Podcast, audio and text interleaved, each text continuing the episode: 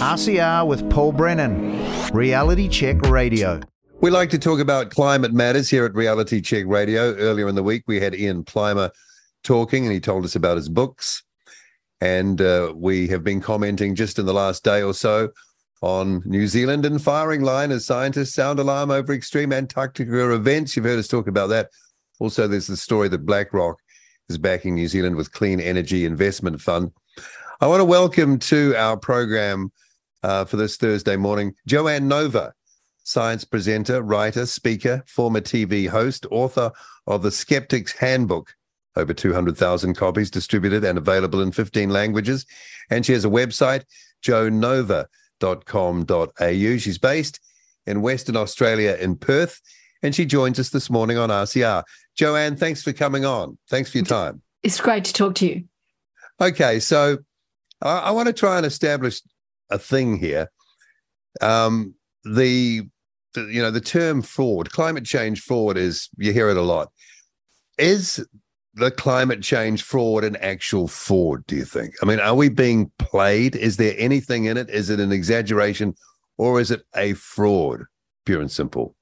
Look, and that's a very charged term to use, but I would like to see someone investigate with a view to negligence, incompetence. And we look at our national institutions in uh, these enormous billion dollar institutions. And to me, there's a real element here where they are not saying the whole truth and nothing but the truth. You know, they, they kind of stick to a technical truth in a very, um, very small sense of the word. Their truths are the, like the half truths. And all of the stuff they're not saying that they know perfectly well, most of these scientists, to me, it's a lie by omission. And so I would like to see someone try and hold their feet to the fire, so to speak, and ask them why they're not telling people the other side of the story. Uh, you know, part of the other side of the story, speaking of Antarctica, is they suffered enormous loss of sea ice in 2016, but we couldn't predict that. We couldn't see that coming. We couldn't explain it at the time. So why pick on the loss of sea ice now and say, oh, this is climate change? They couldn't explain why sea ice was building up and increasing in the years before 2016. It comes and it goes, and they can't predict it with their models. They don't know why these big transformations happen. A lot of sea ice is, is changes in winds and ocean currents, mm. and the, the, the, models simply can't predict that kind of thing. And when we look at long term temperature trends, when I say long term, for goodness sake, long term, I'm talking, you know, 50 or 70 years of temperatures in Antarctica, which is not long term at all. But we don't see a big temperature rise except in the parts of Antarctica which are coincidentally on top of a line of volcanoes the mm. Western Antarctica Peninsula being, you know, they discovered 90 new volcanoes we didn't know about underneath that in about 2016. And so this idea that Antarctica is warming and melting has, you know, that's been an idea put forward completely falsely because most of Antarctica, the giant plateau with its three kilometre thick slabs of ice, is just as cold as it ever was. And if it warmed from minus 60 to minus 58, who cares? Yeah. you know, it's not a big deal. In, in a relatively short time on the geological time scale. Well, and indeed, when we look at the ice core data in, say, Law Dome, Antarctica, you can see enormous variations there in the last 10,000 years where it's gone up, it's gone down, and it's not nothing to do with CO2 it has always had variations in temperature. We see that in Greenland as well, in the ice cores in Greenland, the huge variations in the last 10,000 years. But you know, don't talk about actual climate change. Don't talk about real climate change, which has been going on forever, because that will just blow away the idea that this last 50 years is somehow special. I just wonder if you're a, you know, call yourself a scientist, an expert, overused word. Um, the point you make about omission you would know that there's something lacking in your scientific approach if you are omitting stuff. You know.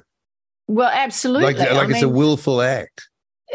Well, it is. I guess the kindest thing we could call it is a kind of cult where people sincerely believe what they're saying. And I often say this people, these scientists are going to tea rooms where they're discussing with everyone else in the field, gee, look, I've had these strange results. They don't really fit the pattern. And everyone else says, oh, but, you know, our results fit the pattern and therefore yours must be just an aberration. But in truth, every single one of these fields has had to alter or change or adjust or find a reason. And it might be a legitimate reason, but they're only looking for one kind of adjustment adjustment. They're not looking for adjustments which drag the record the other way. It's like a, an eternal paid hunt for reasons to believe in climate change. And because they have sacked the scientists who disagree, and because they never fund a study where people are looking to find out what if the sun causes climate change? What if it is actually the change in the UV and infrared spectrum from the sun? What if it's cosmic rays or the solar wind or magnetic fields coming off the sun, which are changing our jet streams? There's no one hardly paid to look at these things. So, what we've got is a tea room full of people who've all written climate change into their grants, and they all sit around saying, No, no, we know climate change is real. Your results must be wrong. But the truth is, if you look at almost all the results, they're all adjusted they're all contorted. And like I said, they might be real adjustments, but they're only in one direction. It's weird, isn't it? It's like there's a conspiracy of instruments around the world. The the, the, yeah. the wind shear and the thermometers and the they've been uh, calibrated they, wrong. They've they're all come out the wrong way. What think of the bad luck it is for these scientists that all their instruments accidentally push back against the idea that CO2 controls the climate. So um a lot of it's follow the money. It is. I mean, it, look, you, they funded, they bought a crisis. When you pay to find a crisis, we get what we paid for. It's, it, yeah. you know, and that's not to say that the scientists are being fraudulent in the sense that they know what they're doing is wrong, but they are innocently putting climate change into every grant they apply for and then they keep coming up with answers which gets them more money. And when they find results that don't fit in puzzlement they just put those results into their drawer. I'll come back and look at them later. I'll get that file out when i think of a reason why it's wrong. You know it's and and you know i'm being as kind as possible here and they probably don't deserve that given how many times well, maybe they, they could have they could have come forward and, and pointed out that when we look at the long-term records the climate has been through wild changes and cold is deadlier than warming for a mammal at 37 degrees. And we see that all around the world. The studies on health show that you risk six to 20 times as many deaths in cold moments as what you get in heat and and yet they keep telling us that you know hot hotspots and heat waves and things like that are the deadliest thing on earth. When study after study shows it's actual cold that causes far more deaths. Yeah there's a kind of like a fear propaganda that goes with it is our impression. I say our mine and you know our listeners too because we're, we're exchanging stuff on this all the time. And uh, the most recent being, you know, um, global boiling. I think that was Antonio Guterres who used or coined that phrase. The way that uh, the weather has been presented in Europe recently, with all the sort of the color grading and the, you know, the reds and the orange and the, you know, it, uh, it, all the graphics that go with it. We're being told relentlessly that we're having severe weather events linked to climate change. Though people are struggling to to to identify the severity of the weather events because they seem like what we've all kind of had all along every now and then. They're not that common but they're not that rare either. So uh, there seems to be a real propaganda, brainwashing, relentless push. It does, and doesn't it, stop, become, and it keeps it uh, intensifying all the time. It, it, has. It's become absurd. I think there was a Boy Scout event recently in um, in Korea where the teams were leaving to go home and I looked to see what the temperature was and I think they were talking 38 degrees Celsius. And oh. the Australian team was toughing it out and I'm like well it's just summer. Every, I remember 43 degrees in Melbourne one day. Well that, exactly. that's not as hot as it gets. Yeah so we've had this all the time. Yeah.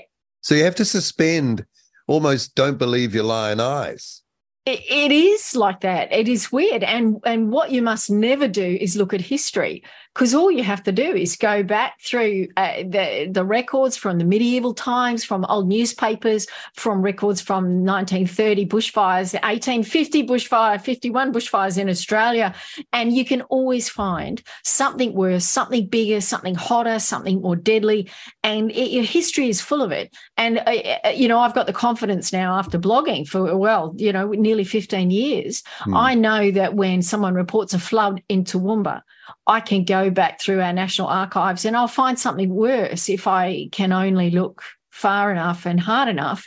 And there's it goes back to medieval times across Europe. We find records during medieval warm periods of soldiers dying in uh, on the fields, and that the heat caused more deaths in some, I forgot the name of the particular battle, but eh, around about 1000 AD, and more soldiers were dying from the heat than in war. And, wow. Eh, yeah. you know, we're talking a thousand years ago. Eh, the heat waves was that due to SUVs in medieval? England? No, or flying? Probably no, not. it wasn't. No. Um, it's interesting you mentioned that because here we had a recent case. I don't know if you heard about it, where after a weather event about six months ago now, uh, there was a huge, um, well, they call it a cyclone, but it was basically a huge dump of rain which flooded valleys and uh, wiped out a few communities. Actually, some people died. It was we we rough. saw that on the news here. It was yeah. played absolutely. Now um, that was linked by our National Institute for Water and Atmosphere, NIWA, to um, climate change generating more extreme weather events, and that was held up as an example of that. And they gave some data to to show that um, an investigative journalist um, decided to take a look at that. First thing he found was their data didn't go back before 1978. So that's not very long ago. Also, he went through all the old newspapers back into the 1800s and the shipping reports, which logged barometric pressure, wind speed, um, rain level, all of that sort of stuff, and found that there had been huge events, weather events, going back way back, way worse than anything we've seen actually recently, if you look at it over the time period. So it really showed that that uh, institute, that institution, was basically trying to make a political point. Mm. They were politicizing their data, which we owned. It's not even their data; the public owned it, and it's kind of laughable to think that you would cut off your your historical data when I was still at school. It, it is incredible, isn't it? It's like the entire geological history of our countries is being forgotten, as well as the records from all those dedicated observers. And and to put this in perspective, the thermometer was invented, I think, 400 years ago. So we talk about it was an old technology. By the time our explorers were wandering across in the 1800s across New Zealand and across Australia recording temperatures they were trained observers often ast- astronomical observers trained to put their thermometers in the shade 5 feet above the ground and record temperatures. It isn't that hard a technology to use and to get it right. And why are we dumping all of those historic measurements as if they don't exist and can't be compared? And I often say in Australia Australia, you know, our former, eh, you know, the Stevenson screen is a wooden box. They put thermometers in, and we've changed that box quite a lot and we've changed the thermometers. But we've got records of people building a slightly different kind of screen enclosure from the 1800s. Where are the PhDs who are building and recreating these old screens and putting them right next to new screens in the same paddock? Where are they trying to do our long term records? It's as if they don't want to know. They don't want to pull out things from our our federation drought in the late 1890s because it was so hot that eh, the last thing they want to do is be able to compare temperature records from the 1800s with now because it will show that eh, the long-term records in Australia eh, there, there were hot days in the 1800s which were hotter possibly than today. In 1896 in in Australia they had to put on emergency trains to rescue people from the back of Bourke because people were dying at the train station and they would put them on a train to take them to the hills. And there were hundreds of deaths in January 1896 from heat waves in Australia that nobody mentions anymore. Yeah, the thing about it, though, isn't it? Uh, um, the misuse of data, the omission of data, that's a great example of what you you just said there, uh, being used to try and change the way we live. and it could lower our standard of living and compromise the, the freedom of people freedom of expression but also freedom of you know physical freedom of traveling and and choosing to go places. The, this is a high stakes game it yeah, absolutely. And, it, and it is.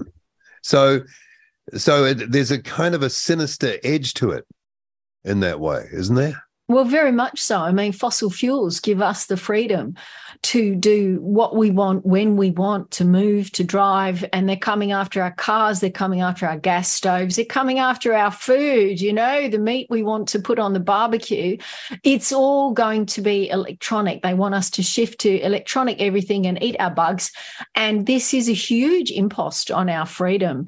And my point, which has been the same for 15 years, is you want our money. You you need to cough up the evidence. You need to make your case. And they have always avoided debate. And their way of avoiding debate is just to call us names. You're a climate denier, which is to say, we don't need to debate you. We don't need to provide evidence because there's a consensus. And I mean, remember in science, a consensus is worthless. It's all about evidence. It's not about the opinions of any well, that's, number that's of scientists. Thing. Consensus really means absolutely, thing, doesn't it? It is. And and so you look at the way they have dodged debate all along, when if the evidence was so overwhelming, as they've been saying all along, oh, the evidence is overwhelming. Remember them saying that it's just basic physics and things like that. And if there's so much evidence, why can't they answer that question? And they always do the dishonest thing of just citing some IPCC report, some opinion survey of scientists who are all paid, remember, to find a crisis. So they might sincerely believe what they're being told. But we sack the scientists who who don't agree. We don't offer them the grants. We don't listen to them. We don't let them speak at IMF things, which of course you may have heard of a Nobel laureate from in physics last year who came out as a skeptic and then the IMF cancelled his speech. Wow. Yeah. So extraordinary. Okay. Do you do you sense that it, there could be any sort of change here, or are we sort of marching headlong? It's unstoppable now there's too much pushing it from behind that this is an inevitable kind of rollover of of us by a, a certain class. I don't know.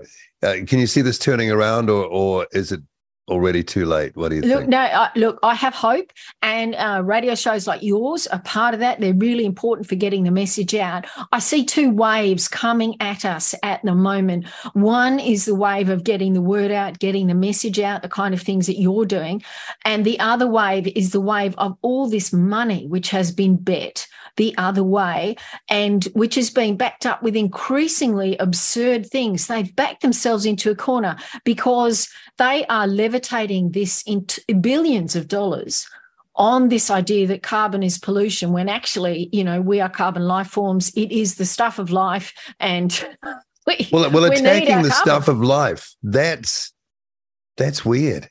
It, uh, it is isn't it? And so uh, it's almost like it, a self-loathing it's an absurd proposition from beginning to end. It basically trashes everything that we were taught in high school physics and chemistry way back when they actually used to teach physics and chemistry at high school. And yeah, so you've got people now who believe that if I had carbon pollution in my body, I should try and get rid of it. A friend of mine actually ran that survey in the Hay Street Mall over here and found that it, a huge number of people said, "Oh my gosh, if I had carbon in my body, yes, I'd want to get rid How of it." Crazy you know, is it, that? It is just trashing chemistry chemistry lessons. So, what we've got is this incredible force, all that money bet on this belief, which is absurd. And the word is spreading that it's absurd as the punishment grows. So I see these two waves kind of meeting in the middle. I don't know which way this is going to come out, but we're seeing huge pushback. And in the US, the states of the US may yet save the Western world. 23 states in the US are pushing back against BlackRock and the other giant money cartels, which banded together in this incredible moment two years ago at Glasgow they banded together to say, well, we're going to just dictate the way, you know, national policy should be effectively, and bankers are going to start to punish people, uh, punish governments and, and punish companies which won't be able to get insurance if they're using fossil fuels. They won't be able to.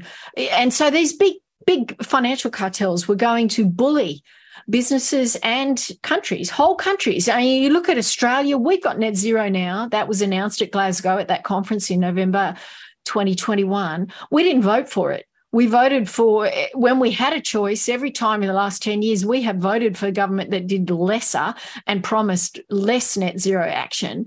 We got net zero then, and Josh Frydenberg and Scott Morrison said at the time, they actually revealed one moment that they we had got net zero because the big bankers had said our interest rates were going to rise 1.5% if we didn't get a sensible Gun, net zero policy. Gun to the head. Now, underneath all that is the message from BlackRock and those other giants that Australia needed to get rid of coal. They said that openly.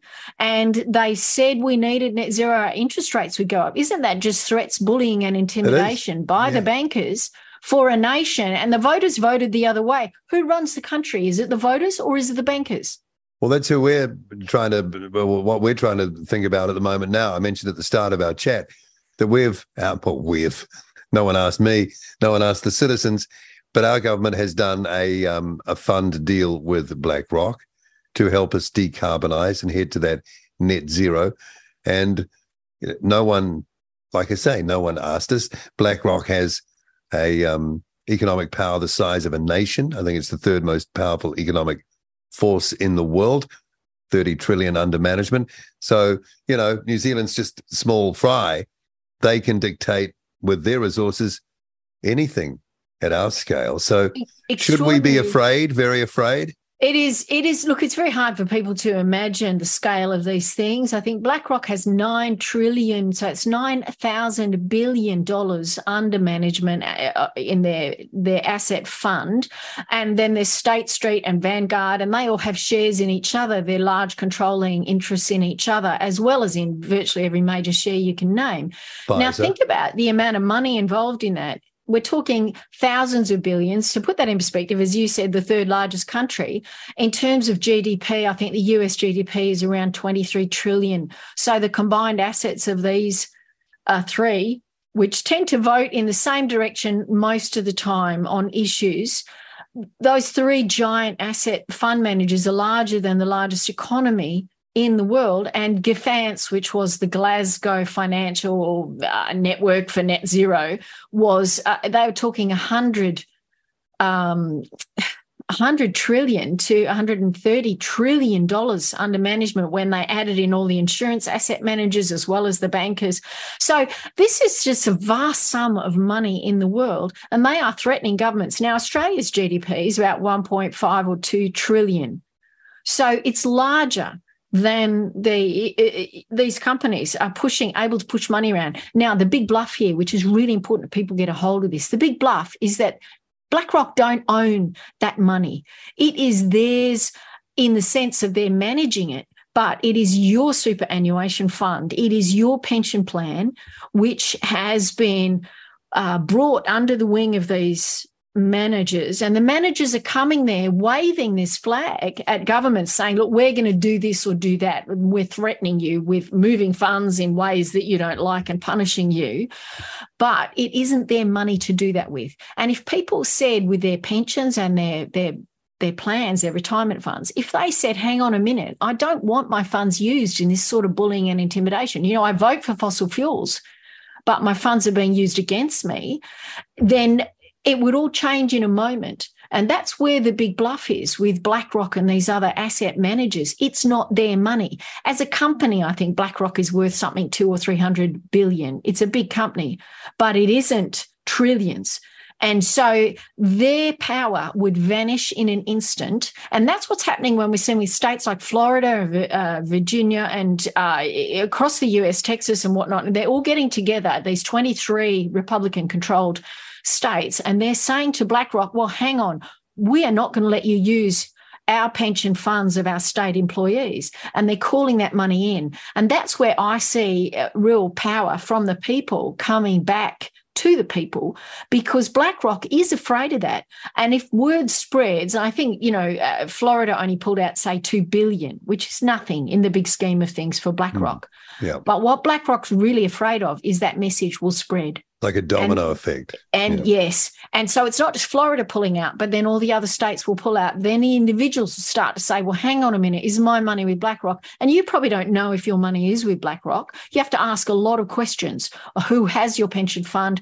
Who owns them? Who owns them? And follow that chain back before you get to BlackRock and find out that, yes, you are indeed supporting these powers who are coming after your government to get the government to do exactly the opposite of what you voted for.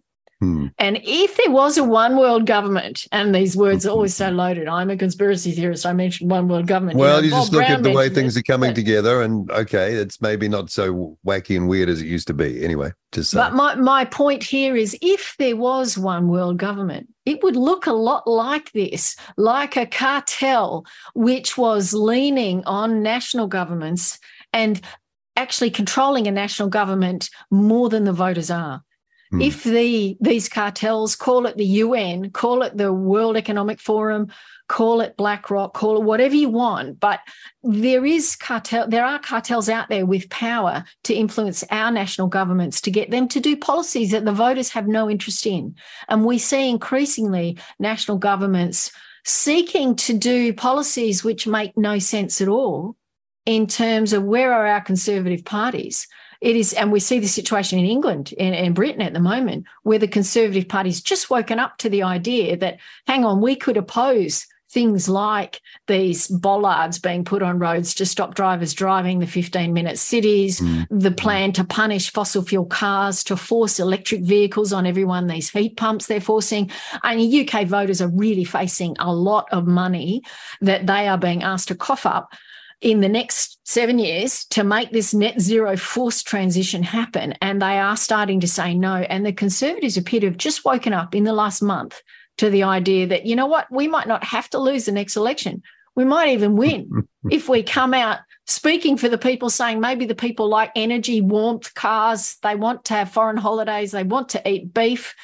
There's an open door there. And the left, I tell you, the left must be terrified that if the Conservatives only get some balls and stand up to this, that there will be landslide victories like the one by Tony Abbott, 90 seats in Australia in 2013, a massive win, one of the biggest wins in the last 25 years in Australian politics. And where are the Conservatives in Australia? Mostly nowhere, pathetic. Yeah. So just to to to wind up, uh, so our, our, politicians, our prime minister, could have said no to Larry Fink. No, th- thanks, great offer, but no. But he didn't. Exactly. So why would you not? Is it there instruments of torture on display somewhere? well, or are there great sweet deals of who what, knows jobs? what kind of yes ambassador? Well, our prime minister was filmed walking out of the headquarters of BlackRock in November last year. Quite mm. a high profile thing.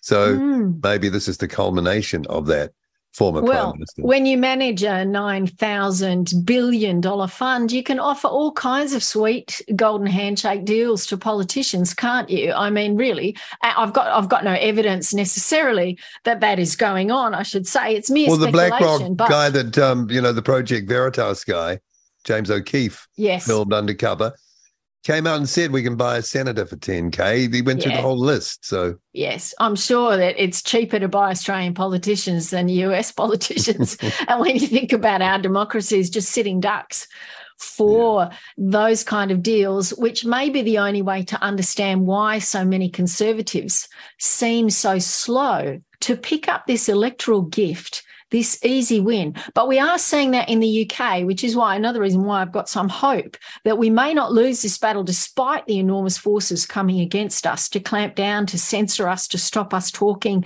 And, and because what they're really afraid of is the word getting out. And when people wake up to the fact that the climate change debate is not about the science, it's all about religion and cult and money. So it's a it's a replacement, a religion, a replacement of traditional religious structure is it? Or it's the same sort of structure but it's oh, yeah, like, yes like a I transfer mean, from the so the old uh, i don't know um, spiritual realm religions to something more earthly but nonetheless a religion Yes. Well, think about it. You know, your worth and your value is so easily obtained if you just want your overseas holidays. It's fine as long as you pay for the carbon credits someone else will do. It's a few dollars extra on your flight. So you can say you're flying carbon neutral, you know, but you're still enjoying your holiday in yeah, you're not Tahiti or wherever.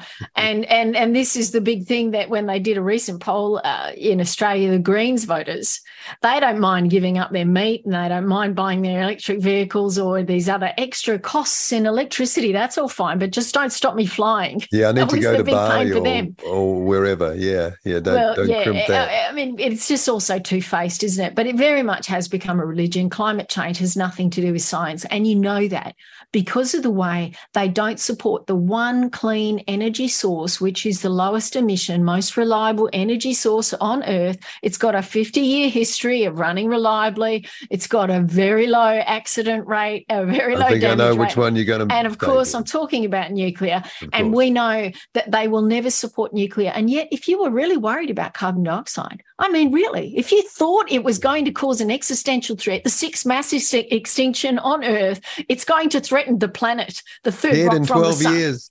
Yeah. All you have to do is build nuclear plants everywhere, and they're not. Well, Australia is happy to have nuclear submarines, powered submarines. So and I tell you what, when it comes to the crunch and our energy grid falls over, plugging those nuclear subs in might be our best source of reliable energy. Just need long extension cords. All right, um, and um, I suppose if uh, there's a change of uh, you know Trump or, or RFK Jr. in the states next year, that could have a bearing too, couldn't it? You're well, talking absolutely. about the uh, conservatives I, in the UK. Yes, and as I keep saying to our Australian voters, sadly, the Australian elections are not as exciting as the US election is, and we just hope there's a fair one. Uh, although I've got my doubts.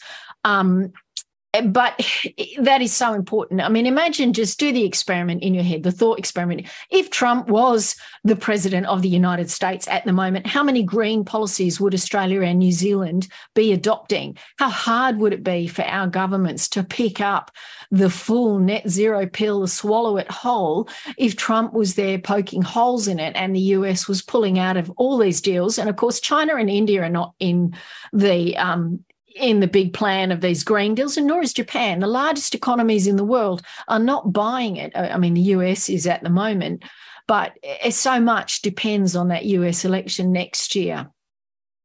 Interesting chat. Thanks for making some time for us, Joanne. It's great to talk to you. Yeah, Joanne Nova from Perth, and maybe we'll talk again and keep up. I, uh, I, I hope so. I look forward to it. Keep up the activity on on your website, and I'll be checking it from time to time. Thanks so much.